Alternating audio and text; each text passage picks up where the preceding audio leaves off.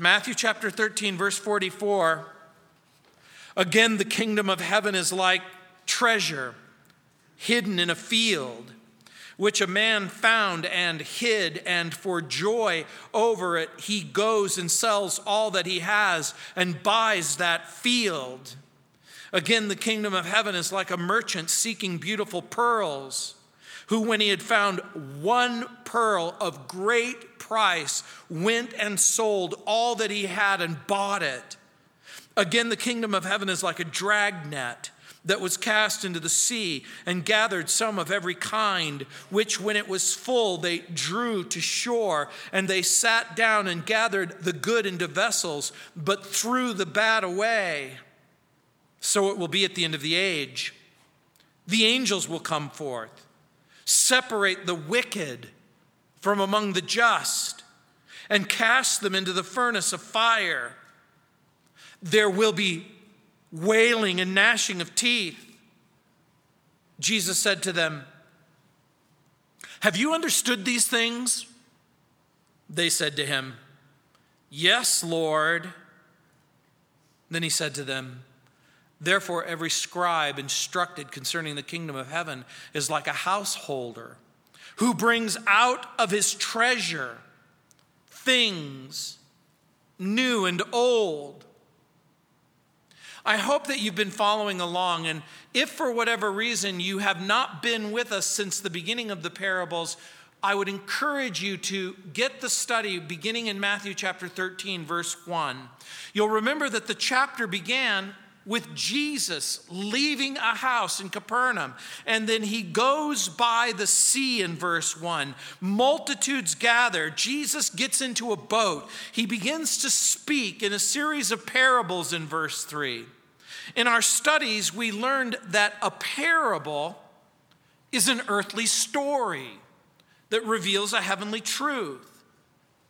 Our English word parable is a transliteration of the Greek word that's offered here in the text, parabole, which means to place beside or to cast alongside. Warren Wiersbe says, quote, a parable then is a story where we place one thing beside another for the purpose of teaching. And that's exactly what Jesus is doing. He places one thing next to another thing he invites us to draw our attention to these two things and then draw a conclusion.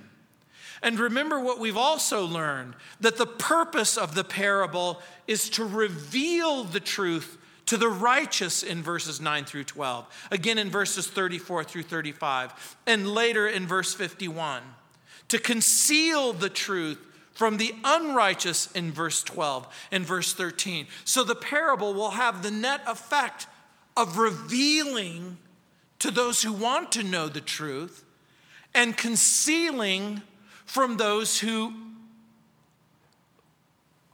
are not interested in the truth. The condition of the people's heart made it necessary for Jesus to speak in parables. And sometimes, again, the condition of your heart is going to make it easier for you to understand or less easy for you to understand. Remember, we looked at the parable of the sower and the soils in verses 3 through 9, and then the explanation in verses 18 through 23. We saw the wheat and the tares, or the wheat and the weeds in verses 24 through 30, the mustard seed in verse 31 and 32, the leaven and the loaf in verse 33. So Jesus is going to provide explanations for the sower, the seed, the soil in verses 18 through 23, the wheat and the tares in verses 36 through 43. Throughout these parables, he says, the kingdom of heaven is like this, the kingdom is like that. And so, again, what is the kingdom of heaven? Again, in the context, it seems to be a reference to the events that unfold at first, concerning the earthly ministry of Jesus, he speaks. He will go to Jerusalem. He will suffer a most outrageous death. He will rise from the dead. He will ascend into heaven. And this thing called Christianity will begin to unfold. And so he's giving us a picture of what is going to unfold in his absence. The kingdom of heaven is a mixture of things that are good and evil, things that are true and false. In, in one sense, the kingdom of heaven, like I said, is the story of Christianity, and it's made up of everyone who confesses Jesus in sincerity or in hypocrisy, in truth or in pretense. If the tares are false Christians and the mustard seed false growth and the leaven false doctrine, we see the events of history unfold just as Jesus described. In the parable of the tares, we learn that the man was Christ himself in verse 37. The seed were believers, the children of the kingdom in verse 38. The field was the world in verse 38. The enemy is Satan in verse 39. The tares, the children of the devil in verse 38. The reapers that come at the end of the age, these are angels. The harvest at the end of the age, verse 39. God has determined a time to end your life.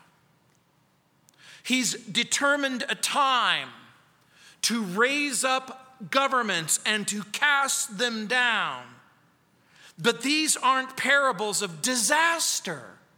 These are parables of a daring rescue to rescue us from our sin and ourselves and from each other. And so the gospel, as it's given in the New Testament, is God's amazing story of rescue.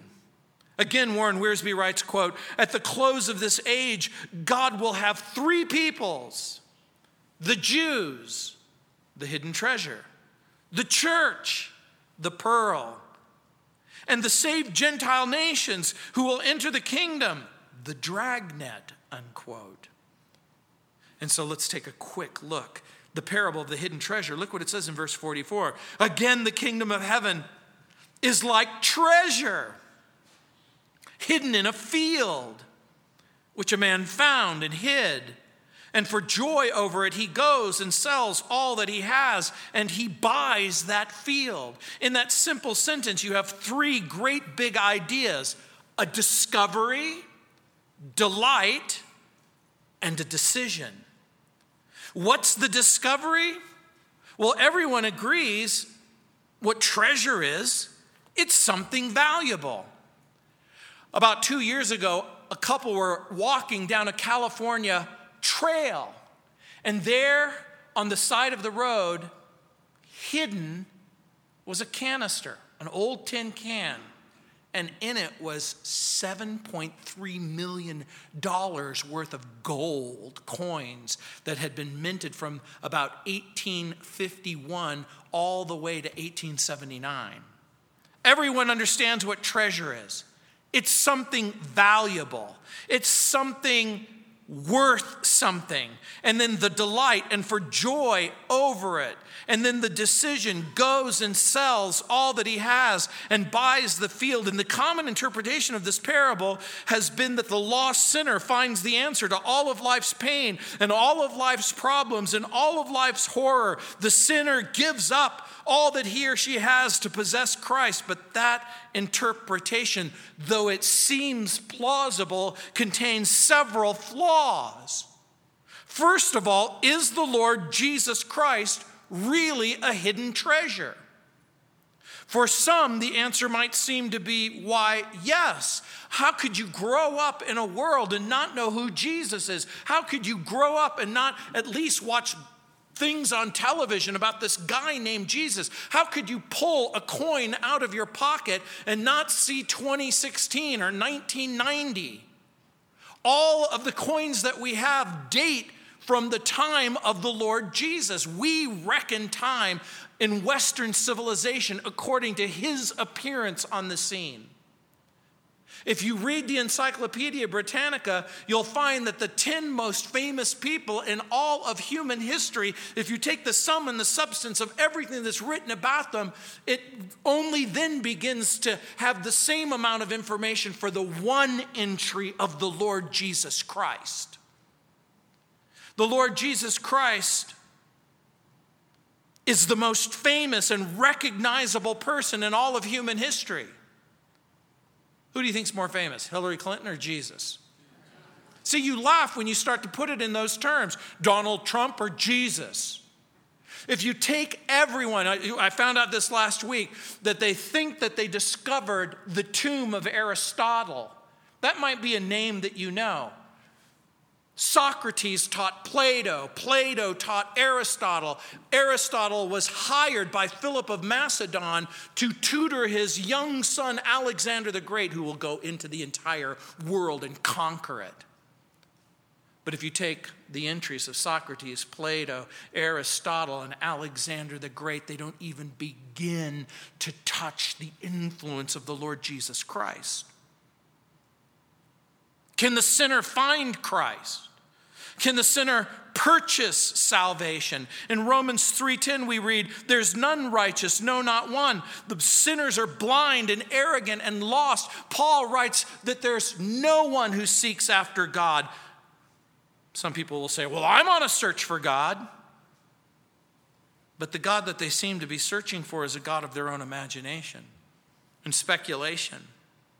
The God of the Bible isn't hidden away in some mountain fortress or monastery or man made philosophical citadel. The God of the Bible isn't found in some mystical, subjective experience. The scriptures teach that you don't look for Jesus, but Jesus comes looking for you. In Luke chapter 19, verse 10, Jesus says, For the Son of Man has come to seek and to save that which was lost. What sinner could purchase salvation or Christ? In the parable, the man doesn't just purchase the treasure, he purchases the whole field in order to secure the treasure. You might think, what kind of a person does that? Me. I'll go to a garage sale, I'll see a whole box of toys, and I'll see one that's of incredible worth for my grandchildren. I'll say, What do you want for the whole box? I'll buy it all to get the one thing. So, how do we think about this parable? Earlier in the chapter, Jesus said, The field is the world in verse 38. Does the lost sinner buy the whole world? Does the lost sinner forsake the whole world? Does the lost sinner hide Jesus just to buy him back? I don't think so. There's some clues that are given to us in the Old Testament.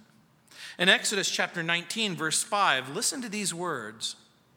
Now, therefore, if you will indeed obey my voice and keep my covenant, then you shall be a special treasure to me above all people, for all the earth is mine, says the Lord. In Psalm 135, verse 4, for the Lord has chosen Jacob for himself, Israel for his special treasure, unquote. Israel was no ordinary nation. Israel was placed on the earth to be a light and a brilliant jewel that reflected God's glory. The Lord says in the Old Testament that although there were many nations with a lot more people, that God will choose this nation and of course, God calls Abraham and then Isaac and then Jacob, and Jacob has a son named Judah. And Judah down the line will have a son named David. And as you push forward into the future, David's offspring, a young virgin, is going to give birth to a Messiah. Israel is going to bring forth the Messiah. People often ask me, Do you think the Jewish people are the chosen people? And I say, Of course they're the chosen people. But what are they chosen for? They're chosen to bring forth the Messiah. And guess what? The vast majority of Israel remains unconvinced of the identity of Jesus. For the most part, Israel rejected their Messiah. Again, Warren Wiersbe rightly says, quote, it became a hidden nation, a treasure not being invested to produce dividends for God. Jesus Christ gave his all to purchase the whole world, but in a special way, he died for Israel, unquote. I think that that's true. Is it untrue that he died for you? Of course, it's true that he died for you. but like in a very special way. Some of you resisted the Savior and you rejected the Savior and you didn't walk with the Savior. You found yourself in a life that was distant and estranged from God. And the Lord found you. The Lord will purchase the entire field, the whole world. Who is the man? It's the Lord Jesus Himself. The Bible says in the book of Revelation that one day Jesus will claim the title deed to the planet Earth. The first Adam sold us out. Jesus Christ, the last Adam, bought us back. The first Adam ate forbidden fruit and handed humanity over to the enemy. The last Adam hung on a tree to redeem humanity and will become the fruit that will, that will allow us to have eternal life. Through the first Adam, the ground was cursed for our sake. The last Adam becomes a curse. Sin through the first Adam produces thorns. God, through the last Adam, will place a crown of thorns and press it on the head of the Savior. Sin through the first Adam brought death. Jesus, through the last Adam, brings life. Why does he do these things? To save us, to save you. The Lord Jesus, through his sacrificial death, rises from the dead, appears before the, the Father. He ascends into the heavens. He goes into the temple. And in Revelation chapter 5, verse 1, he says, I'm worthy to take the scroll. This is the title deed to the planet Earth. The price to purchase the earth isn't a billion billion dollars. It isn't the vast treasury of the entire universe. It isn't multiplied worlds. It isn't the sum and the substance of everything that exists. It was purchased with blood the blood of Jesus, God's precious Son. Why would Jesus leave heaven and all of its riches? Why would he set aside his majesty? Why would he walk away from his dignity? Why would he abandon, at least temporarily, most of the prerogatives of deity and pay attention to this troubled world that orbits 93 million miles away from a bright sun, a world marred by sin, consumed by selfish people, diseased and destined for death?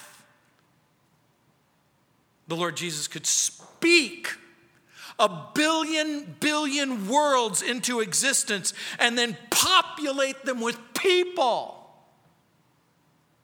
who will honor him and love him and obey him. But the Lord Jesus will buy this world because it contains a treasure. Could that treasure be the Jewish people? I think so. Could the treasure include all people that he loves and will redeem and reconcile? I think so. Could the treasure include you? In the parable, the man finds the treasure and then he hides it again until the time is ripe.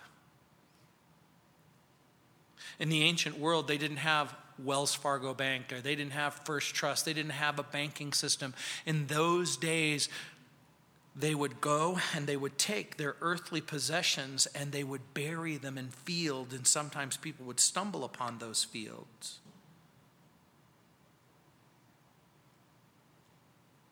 It could very well be that he places the treasure in a place where it can't be found until the moment that he can secure the field and the rights to the treasure. In one sense, the Jewish people are precious, hidden treasure, awaiting the time to be put back into circulation for God's kingdom. It may also have been true of your life You were walking away from God. You were running from God. You were distancing yourself from God. You had no interest in God or the Bible or Jesus or forgiveness or hope. But the Lord was waiting for the exact time, the appropriate time to reveal himself to you. And look at the parable of a priceless pearl. In verse 45, it says, Again, the kingdom of heaven is like a merchant seeking beautiful pearls, who, when he had found one pearl of great price, went and sold all that he had and bought it. Again, it begins with a search for beautiful pearls. Some have argued that the Jews didn't really care for pearls. A quick look in the Old Testament in Aaron's breastplate it contains a lot of room for a lot of precious gems, but every single gem on Aaron's breast is dug from the earth. Pearls were very precious to the Jews, but even more precious to the Gentiles in Egypt, Assyria, Rome. Pearls are mentioned by Paul in 1 Timothy 2 9, where he says, In like manner also the women adorn themselves in modest apparel with propriety and moderation, not with braided hair or gold or pearls or costly clothing. Jesus isn't saying you can't wear dresses and you can't wear makeup or you can't wear jewelry. He's talking about an unhealthy preoccupation with yourself. Pastor Chuck was asked that question. Do you think women should wear makeup? And he famously said, If the barn needs painting, I think you should paint it. it's not wrong to. Pearl is, of course, the only precious gem. That's the product of a living organism suffering injury. And the church of the Lord Jesus Christ is called his body that's united to him in his suffering. They are possessed by Jesus. They are built by his Holy Spirit in 1 Corinthians chapter 12 verse 27. The pearl was often a symbol for unity and purity and beauty. We discover that the new Jerusalem is prepared like a bride that comes down from heaven, adorned by her husband, and her gates are found to be made of 12 single pearls in Revelation chapter 21, verse 2, and again in, in chapter 21, verse 21. And so some have suggested that the gospel is the pearl, or that Jesus is the pearl. But once again, I think careful Bible students face several different problems with that interpretation. Can Jesus be bought? Do we find Jesus? Does he find us?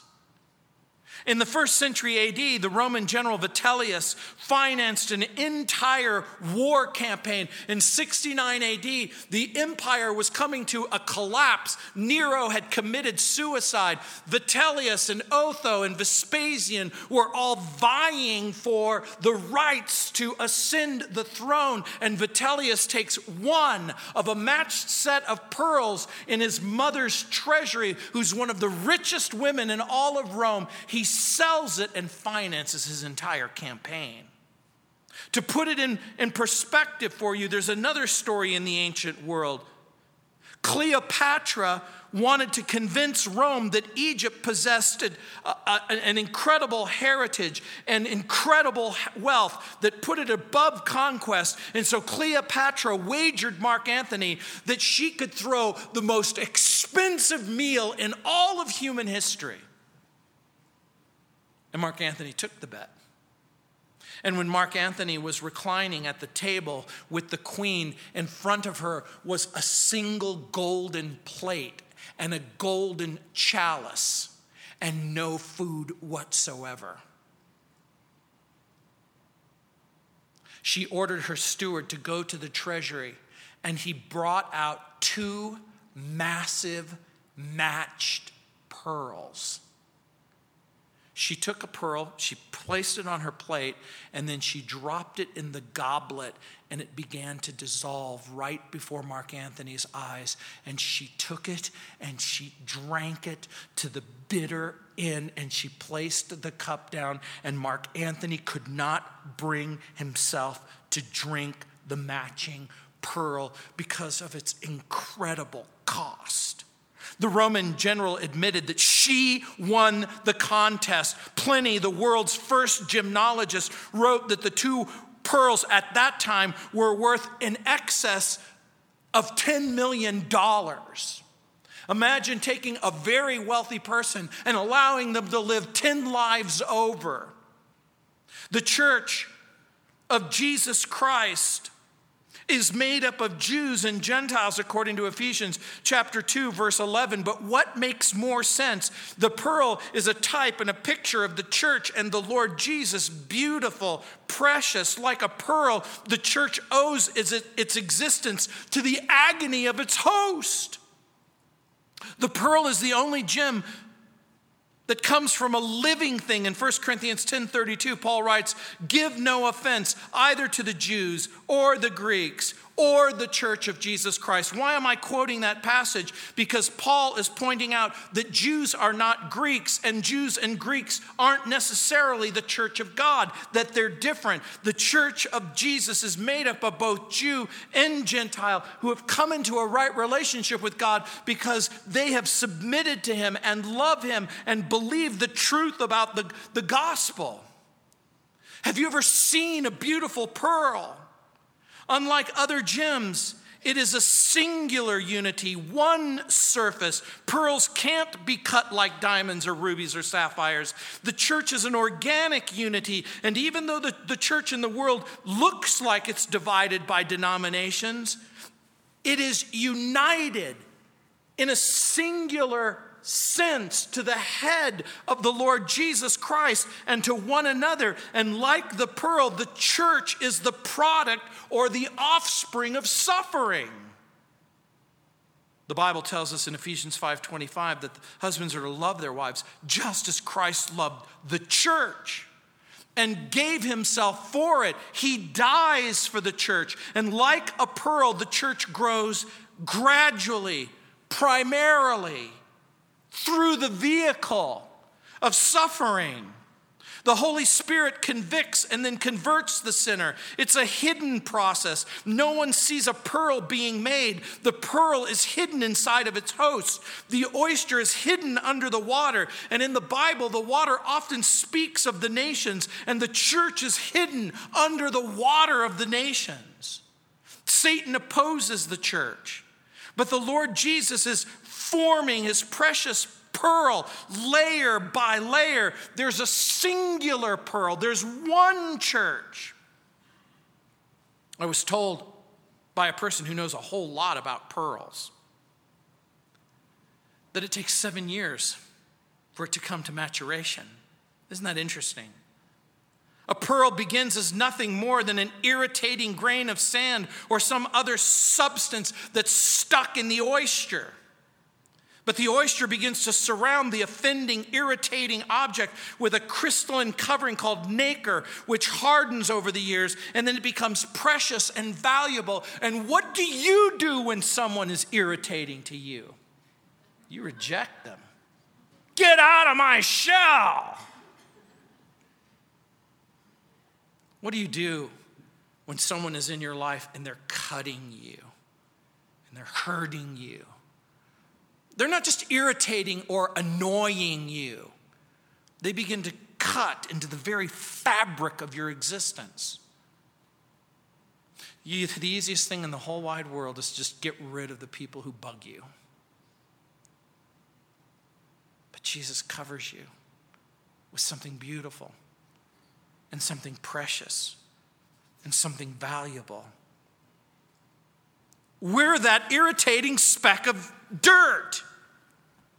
And he covers us and he surrounds us with the royal robes of his love and of his righteousness and of his patience. In 2 Corinthians, Paul writing in chapter 5, verse 21 says, For he has made him to be sin who knew no sin, so that we might become the righteousness of God in him. This Jesus loves you, and this Jesus covers you, and then this Jesus makes you larger than you could ever be by yourself. You're the glorious gem. You're the precious pearl. You know what this person who knows a whole lot about pearls told me? He said there's one deadly thing that will affect pearls, that will ruin them. He said sweat. Now, guys sweat, girls mist. But whatever that moisture is that comes out of our body, once it's on the surface of the pearl, it begins to corrode it. It begins to mar it. It begins to make it less valuable.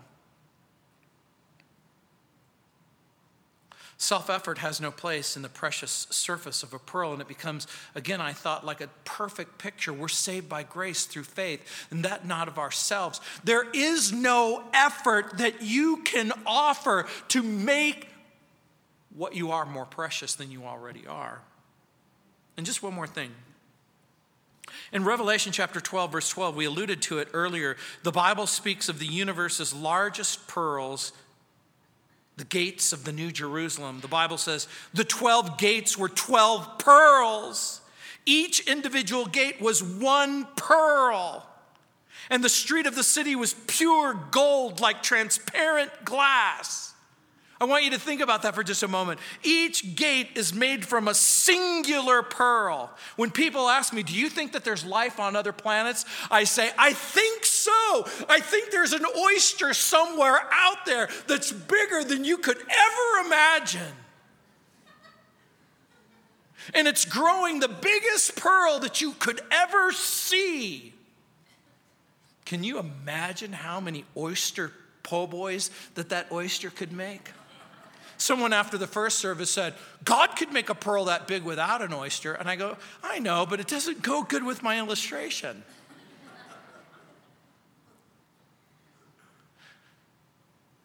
It's interesting to me. We think about the size of the oyster, and that's interesting. But we very rarely dare to go one step further. Can you imagine the pain and the suffering? The creature has to endure to produce the single gate.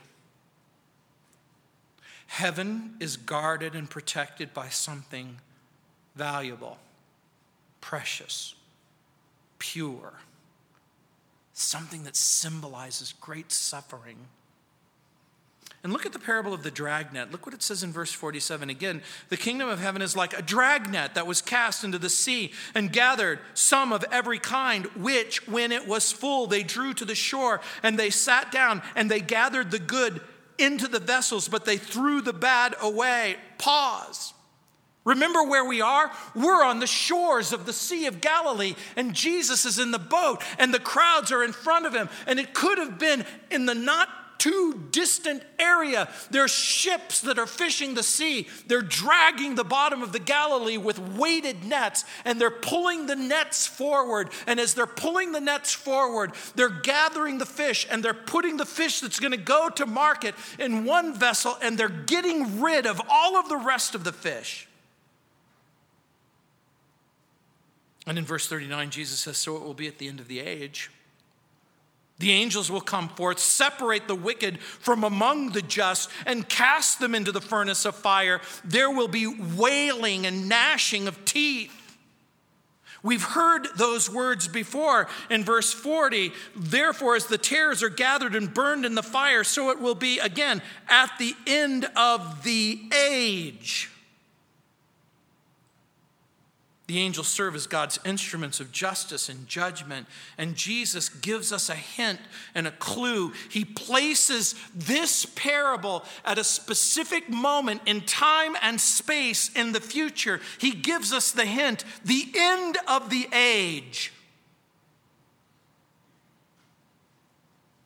Is this also true of the hidden treasure and the priceless pearl? Years ago, people started boycotting tuna.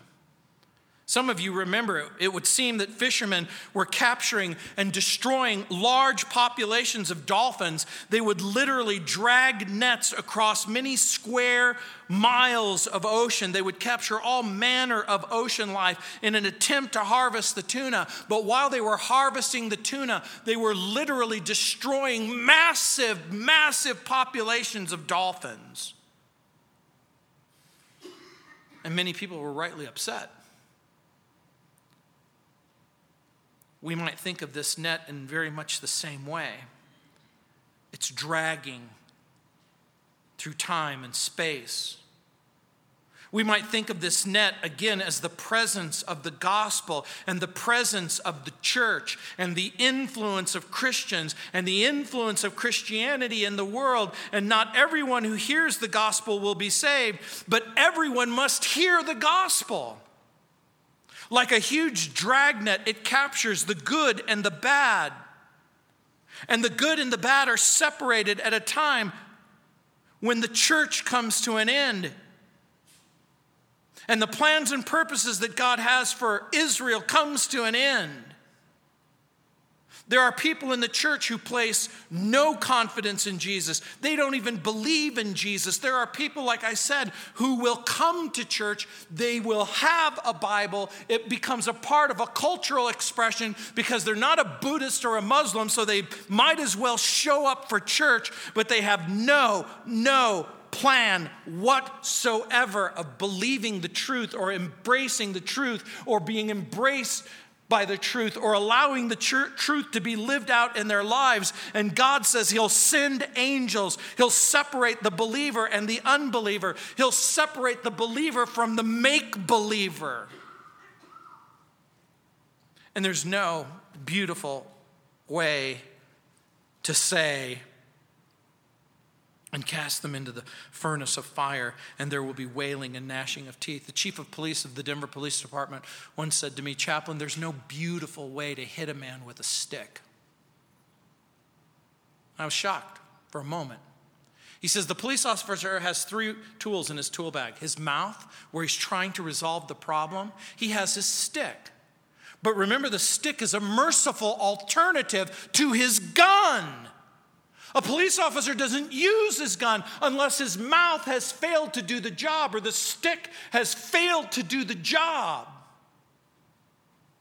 And maybe you are a person or you know a person who says, I don't believe in a God who would send anyone to hell.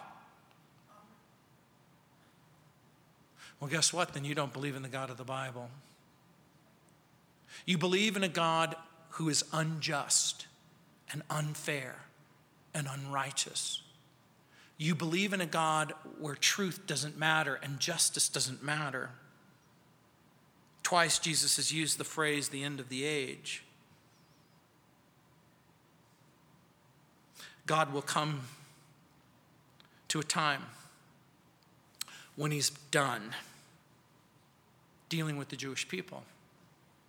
The plans and the purposes that he has for the church will be done the plans and the purposes that he has for you will be done. And look what it says in verse 51, the parable of the householder. Jesus said to them, Have you understood all these things?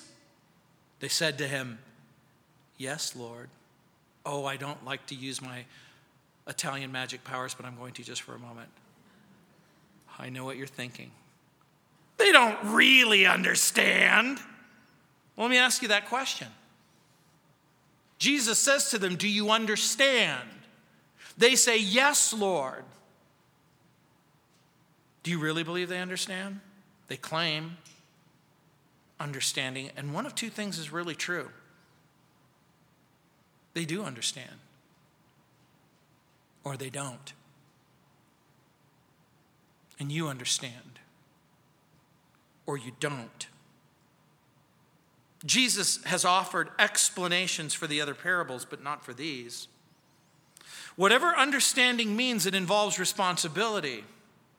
If the parables are meant to reveal the truth so that we could know the truth and live the truth and share the truth, or conceal the truth from those who don't love it, who don't want it, and who won't share it, we have our answer. Jesus will add one more parable. Look what it says in verse 52. Then he said to them, Therefore, every scribe instructed concerning the kingdom of heaven is like a householder who brings out of his treasures things new and old. So, what does that single sentence mean? A more accurate translation reads Therefore, every scribe who becomes a disciple of the kingdom of heaven is like a householder. Who is the scribe? This is the person who's been instructed concerning the kingdom of heaven. These are the people who have, are asking and answering, What is this kingdom? Where it is, is it going? Who's in the kingdom? And how do I participate? What will happen? How do we have the honor of, of understanding, appreciating, and embracing what it says. The scribe's job was to examine the law, discover its teaching, apply its truth in the lives of the people. But the scribe's job was also to preserve the law and protect the law. And sadly, many scribes use the law as an instrument of bondage rather than as an instrument of liberation. We have to learn the truth. Why? So we can live the truth. Why? So we can share the truth. And so the kingdom of heaven is like a householder who brings out of his treasure things new and old. You know what I think it must mean? That there's truth that God has given to us in the Old Testament. God spoke in times past through the prophets he revealed things in the book of Genesis, Exodus, Leviticus, Numbers, and Deuteronomy. As you push through history, there's a revelation that's given. Some of the things revealed, some of the things concealed. And in the new, Jesus, the Messiah, explains both old and new. There, there is truth in the past and truth in the present in the rich deposits of the Old and New Testament, we mine the Bible for all that it tells us about God's plan and God's purposes. The first mention of a scribe in the Bible is Ezra.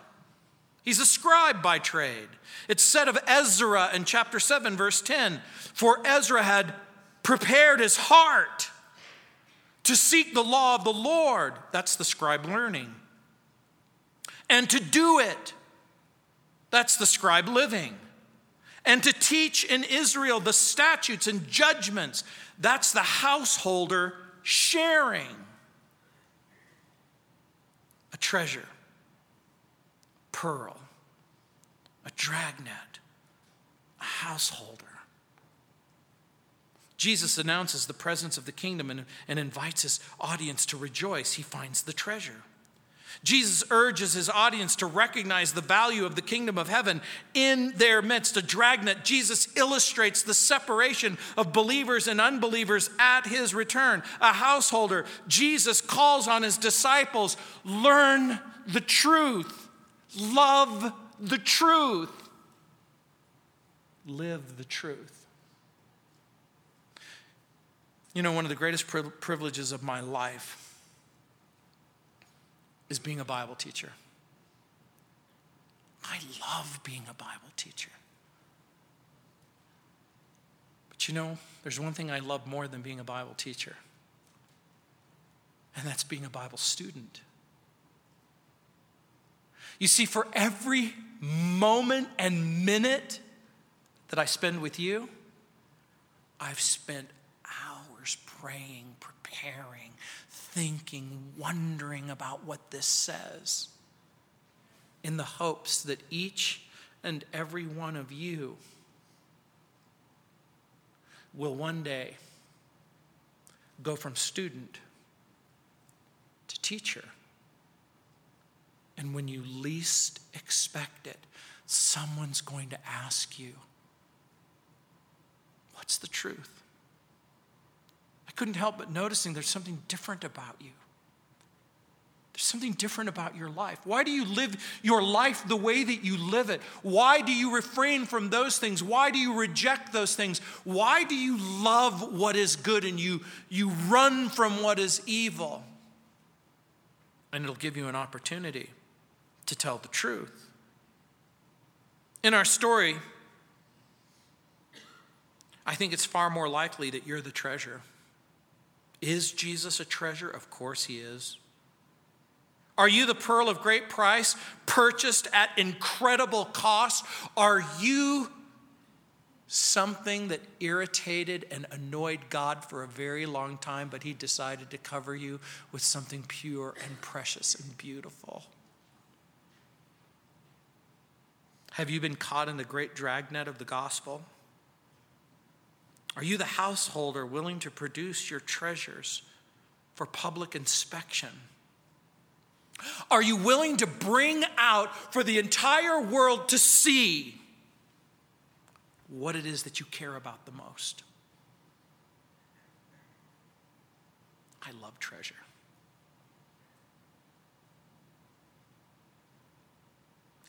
And Jesus loves treasure. And he's given up everything in order to have you.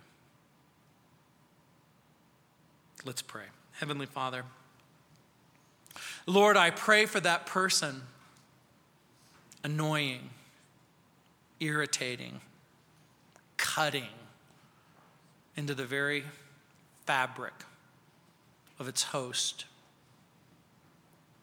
Lord, I pray for the person in disobedience and rebellion has spent much of their life running away. Lord, I pray that you would speak to their heart and their circumstance. Lord, as we see the future, as we see the plan that you have for the Jewish people and the church and the nations, Lord, we wonder what our role is and what the plan is for us. And Lord, we know that there is no greater, greater joy and there is no greater, greater purpose than to love and be loved, to be forgiven, to be cleansed, to be reconciled, so that we could have friendship and fellowship with you. Lord, we know that the world is going somewhere. And we know that your plans and your purpose will come to pass. But again, Lord, we pray for that man, that woman who, in the darkness of their heart, have not come to a place of accepting you. Lord, we pray that, that they would, would. Lord, we pray that they could offer a simple prayer, acknowledging sin, a willingness to forsake sin. Something like, Heavenly Father, I know that I'm a sinner. I know that I've offended you. I know that I'm estranged from you, Lord. We know that, that you've offered Jesus as the solution to the, to the problem of my sin, and, and that if I would, by faith, come to him and believe him and, and embrace him as my Savior, that you would forgive me and not forsake me, that you would cleanse me and not allow me to remain in my filth, and that you would put me into a place of beauty, purity, and value. And so, Lord, I want to know you and love you and be your servant and walk with you into the future, a future that you already see clearly. And if that's you and you need to have a right relationship with God and you don't, why don't you just lift up your hand for just a moment? You, it doesn't have to be that way. You can know Him and you can love Him and you can walk with Him. You know, there are going to be men and women who are available to pray with you after the service. I just invite you to come up and, and so that we can encourage you and pray for you. And remember, God's plans and God's purposes include you knowing the truth, loving the truth, sharing the truth. In Jesus' name, amen. Let's stand.